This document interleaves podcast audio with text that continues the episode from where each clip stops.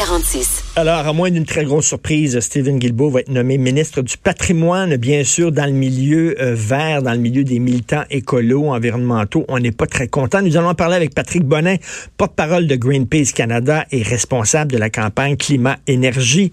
Salut Patrick. Bonjour. Écoute, à moins que je me trompe, peut-être que j'ai halluciné, je sais pas, mais il me semble que dans la campagne électorale, Justin Trudeau s'est présenté comme le capitaine vert. Là. Ben oui, clairement, il a même pris des engagements quand même assez significatifs. Euh, le premier, le plus important selon moi, c'est clairement, il a dit, il y a de la science au niveau des changements climatiques. Les scientifiques nous disent, il faut qu'on fasse plus vite, qu'on en fasse davantage. On va en faire davantage. Il a pris Stephen Guilbeault, littéralement. Euh, il a pas utilisé, mais il s'en est quand même très bien servi pour se présenter comme vert. Maintenant, il s'en prive, en fait. C'est ça le problème. C'est il a probablement le, meilleur allié qu'il peut pas avoir au sein de son cabinet, mais il met au patrimoine, alors que cette personne-là, Steven, a, a, quand même pendant 20 ans, 25 ans milité pour l'environnement, travaillé avec les entreprises, travaillé avec les gouvernements. Il était super bien placé pour faire la transition, pour justement arrêter de, de, de faire l'expansion de la production du pétrole et du gaz. Mais là, de toute évidence, euh, M. Trudeau n'a pas voulu froisser l'Ouest, froisser les pétrolières, a mis Stephen Guilbeault sur une tablette et malheureusement est en train de se priver probablement du meilleur allié qu'il avait euh, pour faire cette transition-là. Mais là, il y a des gens qui disent qu'on manque peut-être euh, de réel, réel politique, de, de, pragmatique, de sens pragmatique, parce que, bon, de mettre ce qu'on me dit, tu mets pas un crinqué comme Sylvie Guilbeault, ministre de l'Environnement, alors que euh, l'Ouest canadien est en beau maudit. C'est certain que Justin Trudeau se tirait dans le pied, mais moi, c'est ce que je dis, c'est que c'est pas un radical, Stephen Guilbeault, ce n'est pas un crinqué. Même dans le milieu euh, des environnementalistes, il est perçu comme des fois un peu trop mou, même. Ben, euh, c'est beaucoup une question de stratégie, en fait. Euh, Stephen Guilbeault a une approche euh, de, de, collaboration. Il a travaillé, par exemple, avec Jean Charest. Il est allé sur le stage avec Rachel Notley, l'ancienne première ministre de l'Alberta, pour la féliciter de son plan, alors que au niveau changement climatique, on s'entend que l'Alberta, c'est c'est pas des précurseurs. en ce sens-là, je pense que l'enjeu, c'est pas tant est-ce que Stephen Guilbeault est, un radical. Je, je pense pas, parce que à quelque part, ce qui ce qui revendiquait, c'était la science. Là, le problème, c'est qu'on a un gouvernement qui dit on veut être vert. Le premier signal qu'on soit, c'est le meilleur joueur qu'on a, on le met dans les estrades au niveau changement climatique. Et qu'est-ce qu'il va faire? Ben, il va travailler au patrimoine. Évidemment, il va sûrement faire un bon travail au patrimoine, mais toutes les, connaissances que cette personne-là a acquises, est quand même reconnu au niveau international, au niveau canadien.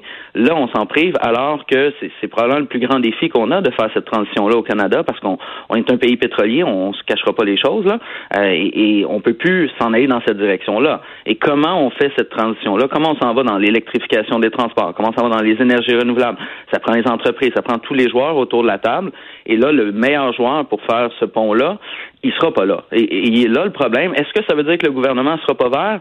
À ce stade-ci, sérieusement, on, on va quand même donner la chance aux coureurs. Demain, on voit qui vont être les ministres, quels vont être leurs mandats. Il y a toujours des lettres de mandat pour les ministres dans, laquelle, dans lesquelles c'est clairement indiqué quelles vont être les priorités. Et je pense que c'est là-dessus qu'on va juger. Est-ce que le gouvernement va mettre la barre assez haute? Est-ce qu'il va être cohérent par la suite?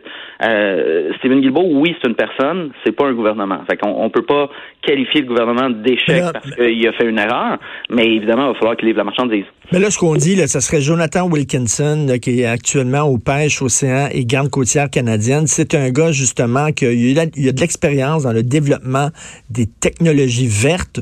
Euh, moi, je le connaissais pas plus que ça. Est-ce que c'est quelqu'un qui a un bon profil euh, auprès des environnementaux?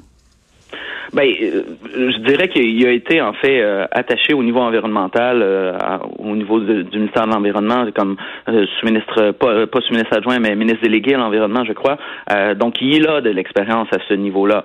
L'enjeu, puis on le voit au niveau du Québec, je dirais, c'est pas tant qui va être la personne au niveau de l'environnement, c'est hmm. dans quelle mesure le premier ministre va supporter, va mettre et prendre, dans le fond, euh, sous son aile aussi cet enjeu-là de, de transition. Puis on parle d'environnement, mais c'est, c'est de la santé aussi. On s'entend quand on parle euh, du trafic, par exemple, à Montréal euh, et un peu partout à travers le Canada, ben, il y a des enjeux au niveau de la santé, au niveau de la pollution de l'air, au niveau de, des changements climatiques, des impacts, par exemple, les inondations, les, les canicules qu'on a eues. Il y a déjà des impacts sociaux. Fait que c'est pas juste une question d'environnement l'environnement, c'est une question d'économie. Faut faire un virage comme société, faut faire une transition. Et si le ministre de l'Environnement n'a pas les coups des franges, s'il n'y a pas l'appui de la part de M. Trudeau, ben, il ira nulle part. Évidemment, on regarde, mettons, à Québec, on a M. Charette, qui est, qui est le ministre de l'Environnement, mais en bout de ligne, on sait très bien que c'est le premier ministre qui cale les shots. Fait que si on n'a pas un leadership fort, si euh, on, ça, ça, se passe pas juste au niveau de l'environnement, c'est le développement des ressources, c'est le développement des transports collectifs, c'est évidemment toute euh, de l'électricité dans, dans nos bâtiments versus utiliser du gaz, par exemple. Donc, c'est un changement majeur de société qu'on doit faire. Et ça, ben, ça implique que tout le monde soit euh, autour de la table puis en parle. Stephen Guilbeault va être là. Il va être au cabinet. C'est, c'est pas une mauvaise chose, mais évidemment, la plupart de son temps va être consacré à défendre le patrimoine. Et, pour nous, ben, non, mais on s'entend, on s'entend. C'est pas pour ça qu'il s'est lancé en politique. Là. sais, ça m'étonnerait qu'il s'est lancé en politique pour faire de la petite politique puis négocier avec Netflix puis Disney Plus puis tout ça. Là. Il est allé en politique là, pour être ministre de l'environnement. Jamais je croirais qu'il est content aujourd'hui de se retrouver au patrimoine?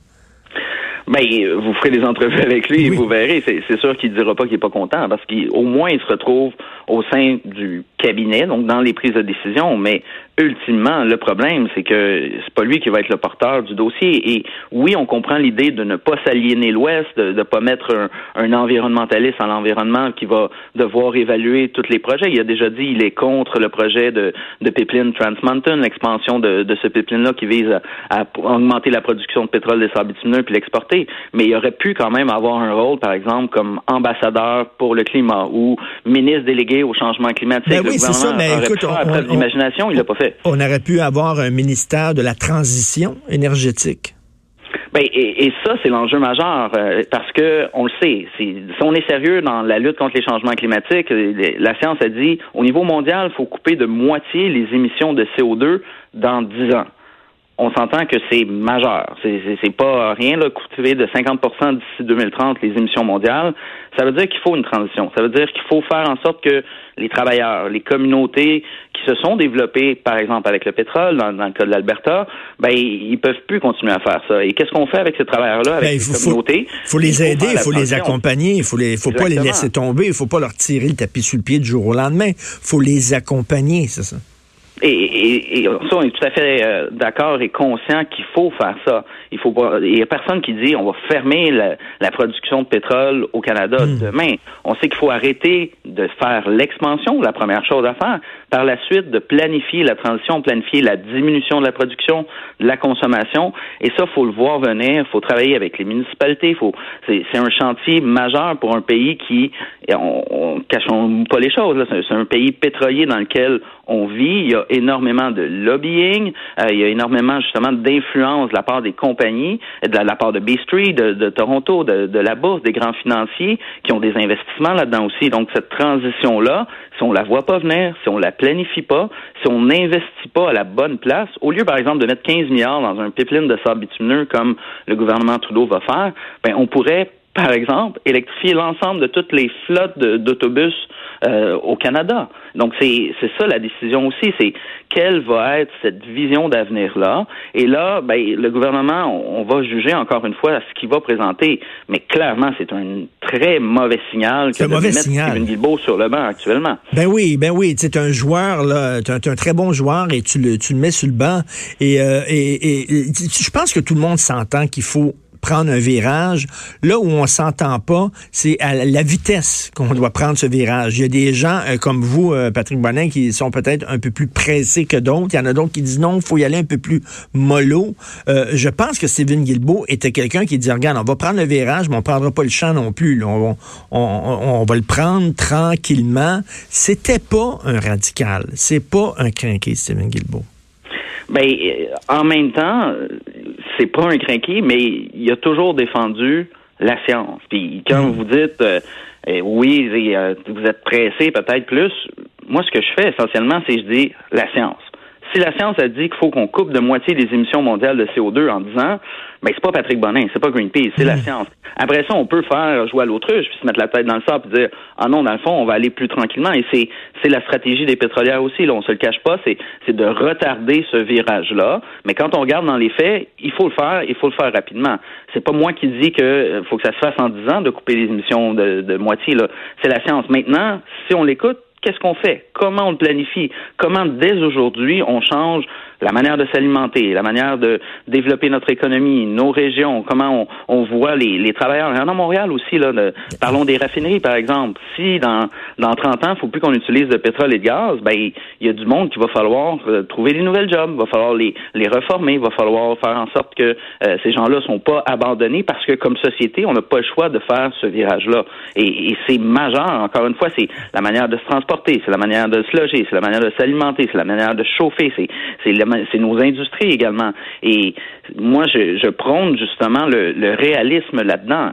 Si c'est ça qu'il faut faire, ben comment, comme société, on peut se parler, trouver le moyen justement de faire en sorte que, les familles les moins bien nantis, par exemple, soient pas ceux qui qui écopent du fait que ben il faut mettre un prix sur la pollution. Fait qu'il faut mettre un prix hmm. sur la pollution quand, quand tu mets du gaz dans ton char, ben il y a une taxe carbone, par exemple. Et ça, ben si on l'augmente trop vite, puis il y en a qui ont pas le choix de prendre leur char parce que les transports collectifs sont pas développés, mais ça fonctionne pas. Donc il faut avoir une vision qui permet de faire une transition, oui, environnementale, mais régler aussi des problèmes, par exemple, au niveau de l'accès au transport collectif, qui, on le sait, dans, dans Montréal-Nord, par exemple, c'est évidemment problématique. La ligne rose, Le, projet existe parce qu'il n'y en a pas de transport collectif efficace. Mais là, on a l'impression que le gouvernement Trudeau s'est servi de Stephen Guilbeault pour gagner ses dernières élections. Maintenant qu'elles sont gagnées, on lui donne le patrimoine. Il y a des gens qui disent qu'ils sont pas si verts, aussi verts qu'ils le prétendent. Est-ce que ça serait un message? Est-ce que vous aimeriez ça que Stephen Guilbeault claque la porte?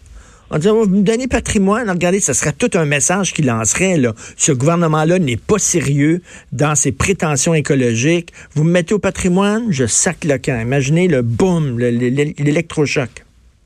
Ben, euh, si je me mets dans la peau de, de Stephen Guilbeault, il a quand même fait un, gros pari en se lançant en politique. il n'était pas certain d'avoir euh, son poste et il s'est complètement peinturé dans un coin en, appuyant les libéraux. Il croit en ce virage-là. Le gouvernement, en théorie, là, c'est des belles paroles, on s'entend. Maintenant, est-ce que ça va se produire? Euh, Stephen Guilbeault, c'est un joueur dans une équipe, on s'entend. Est-ce que ça veut dire que le gouvernement ne sera pas vers ou ne fera pas de virage parce que Stephen Guilbeault est pas là? Hmm, je pense pas. Mais évidemment, si le gouvernement s'en va pas là où il a dit qu'il allait, dans, dans cette transition-là, de, de sortir rapidement du pétrole, de devenir un modèle, de respecter la science, oui, on s'attend à ce que Stephen Guilbeault ferme la porte et, claque la porte. Ben à ce stade-ci, est-ce qu'il peut le faire? je pense, je pense pas que ce serait logique de sa part de dire ah, je suis au patrimoine, donc par conséquent, le gouvernement ne sera pas vert. Moi-même, je peux pas dire ça. Mais évidemment, là, ils n'ont plus aucune chance. On va pas laisser un pouce de, manœuvre à ce gouvernement-là. Ben, c'est ça. Si dans deux ans, si dans deux ans, on voit que ça n'a pas plus bougé que ça et que Steven reste encore là, on peut dire que là, il serait peut-être pas cohérent avec ses positions personnelles. Merci beaucoup, euh, Patrick Bonin, porte-parole de Greenpeace Canada, responsable de la campagne Climat-Énergie. Merci. Ça fait plaisir. Bonne journée.